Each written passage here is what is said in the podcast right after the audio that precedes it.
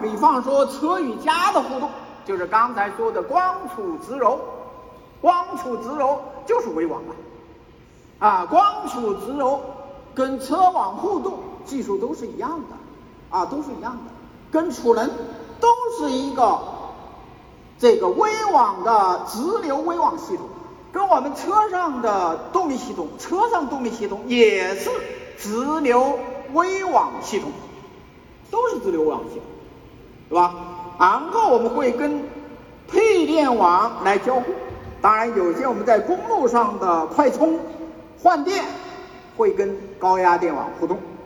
是吧？这个互动有从直流到交流的并网问题，啊，并网问题其实不是太复杂的问题，啊，太复杂的问题，啊，这就是未来的基于车网互动的用户车能源互联网，啊，当然今天大家说的是全球能源互联网。我这说的是用户车的能源的微网的能源互联网啊，这两个互联网都很重要